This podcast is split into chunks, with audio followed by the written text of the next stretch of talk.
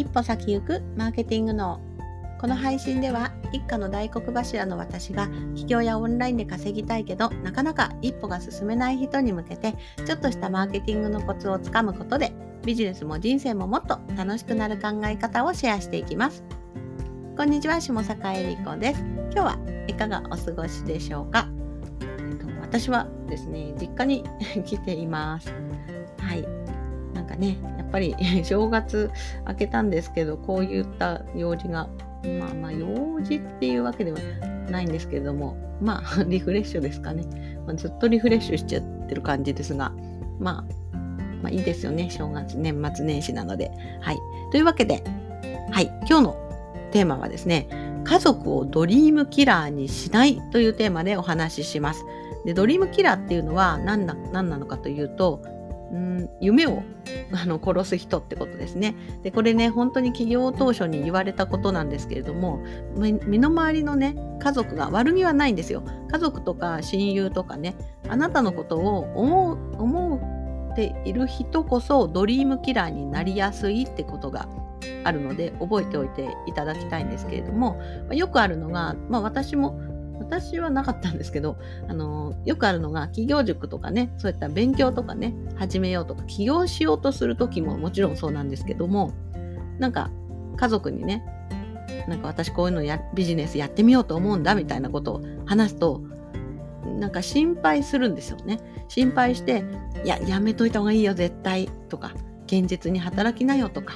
であと親友とかね、あのあたお友達もそうです。まあ仲がいいからこそあなた的には応援してくれるかなっていうふうに思ってなんか実は今度ねお店やるんだよねみたいなことを言うとえ大丈夫？みたいな。なんか本当に大丈夫？みたいな。そういうふうに何て言うんでしょう反対されちゃうんですね。でこういうのがドリームキラーになってしまうっていうことなんです。で悲しいことにねあの誰も悪くないんですよね。別にあの家族もあなたの邪魔をしようと思っているわけではなくてあなたが失敗しないようにってことでアドバイスしてくるとかやめなよっていうふうに止めてくるんですね。でうんこれって本当にあの厄介な問題で例えば起業もそうなんですけれども身の回りの人がドリームキラーになっちゃった場合って本当に何て言うんでしょうあのしがらみが増える感じです。だってね起業すること自体結構大変なんですよもちろん最初は。うまくね最初からトントン拍子っていうのはなかなかないのでそうするとあなた自身がねしんどい中やるっていうのに輪をかけて家族がほら見たことかとみたいみたいなだからやめなって言ったじゃんみたいなこととかもうやめたらとかそういうふうにねやめる方向にねあの言われてしまうってことがあります。で今日ね表題あのタイトルは「ドリームキラーにしない」っていうふうに言ったんですけれどももう一つのテーマとして家族を味方にすると最強っていうのがあります。でこの逆ですね家族がドリームキラーになるっていうのと家族が最高の味方になるのであなたのモチベーションとか仕事の体制とかあとはね家族の協力体制とかそういうものがねガラッと変わります。で例えば家族がドリームキラーになってしまっている場合例えばまあ専業主婦とかうんと旦那さんがあのあなたを止めてくる場合とかだとなんかね起業してもいいけどね、仕事家事はしっかりやってよなんて言われちゃうと起業して大変でね、まあ、ある意味仕事しているようなもんなのに例えば稼げていなかったりするとなんかさらに大変になっちゃうんですね。で旦那さんからは睨まれ、ね、あのでも仕事はビジネスはねあのコツコツやっていかなければならなくてみたいになってしまうので本当にね家族がドリームキラーになっている時の状態はね本当にもううんなんでしょうね。嫌でしょうがないって言ったらおかしい、うん、あれですけども本当に避けたい問題だなっていうふうに思っています。であの逆です。その逆の、えっと、じゃあ家族が家族が味方になると何がすごいいいかっていうとやっぱりねあなた自身も家族でねね大好きな家族となんかニコニコ過ごしたいっていう思いでビジネスをしてたりもっとお金を稼ぎたいなって思ったりするわけですよね。で家族の方もあなたがそういうあの仕事をねすることに対してあなんか例えばねママはこういうためにやってくれてるんだとか、ね、男性の方だったらパパパパとかあのパパこうしてやってくれてるんだとか、ね、頑張ってねみたいな感じでやっぱりね認めて応援をしてくれる状態を作れるっていうのがやっぱり一番ね最強だと思います。なんでかっていうと企業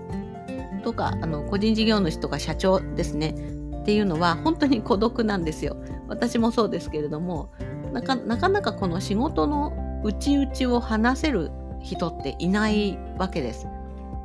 例えば仕事で嫌なことがあったりちょっと残念なことがあった時ってもちろんまあもちろんね SNS にもね書いてる人もいますけどね、それあの本当のこと書きませんからね SNS にねなんかこんなことありましたっていうねちょっとマイナスのことを書く場合もでもそれも結局集客にねつなげたりするためなので本当の本当の本音っていうのは書かないわけです。書かないし言わない、うん、しなかなかそれをね打ち明けられる人っていうのはいないわけです。でうかつにねなんかうんこの人は大丈夫かなっていうふうに話して例えば、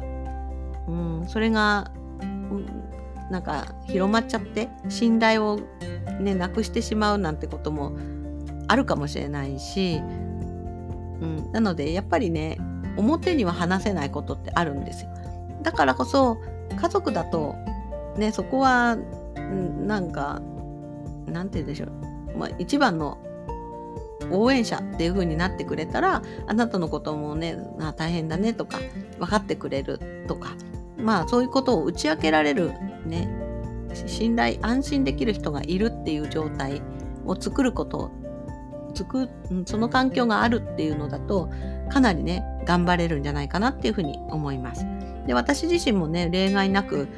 ね 一番最初に入ったあの企業塾はねなかなか説明がしがたいものだったんですけれどもそれでも夫はねなんかまあ私の性格ですよねやると言ったらやるっていう性格だから止めてもやるだろうなっていうふうに思ったらしくなんか全然止めなかったんですよ。でまあその後もなんか静観しているというか別に止めもせずなんかそうですね。あの口出しもせずあの、まあ、見守ってくれた状態だったので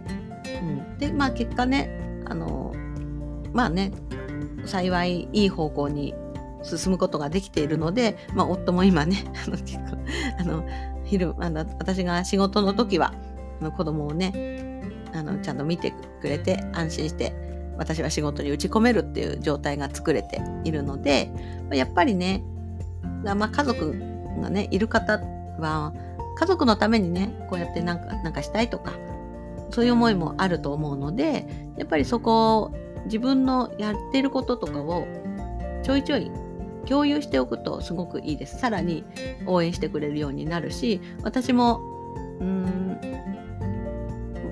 そうですねうちの夫は結構あのうんうんってなんか黙って聞いてくれるタイプなので、まあ、仕事のこととかなんか今こうなんだってことをねなるべく共有するようにしています。まあ、そうすることによってまあね、いい時も悪い時もあるんですけれども、今ちょっとこうなんだみたいなことを言った時とかは、ね、まあなんか、まあちょっと気にかけてくれたりもするし、まあうまうまくいってる時とかね、そういう時はそういう時で、まあ一緒に喜んでくれるしっていうね、やっぱりそういうね、一人社長は本当に孤独なので、あの、まあ、もちろんビジネスパートナーとかでもいいんですけれども、まあ、ビジネスパートナーはねとはいえやっぱりあの一応他人なので、まあ、それ以外の、ね、家族も味方にすると最強っていうふうに思っていただければと思います。で、まあ、やっぱりこれをね最強の環境を作っていくっていうのはやっぱり自分自身なのでまあねそんなこと無理だよとか言わずに、まあ、ちょっとねあのなんでしょうね環境を作ってみようかみようかなじゃないですけれども、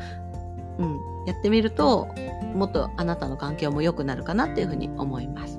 はい、というわけで今日のテーマは家族をドリームキラーにしないということでお話しさせていただきました。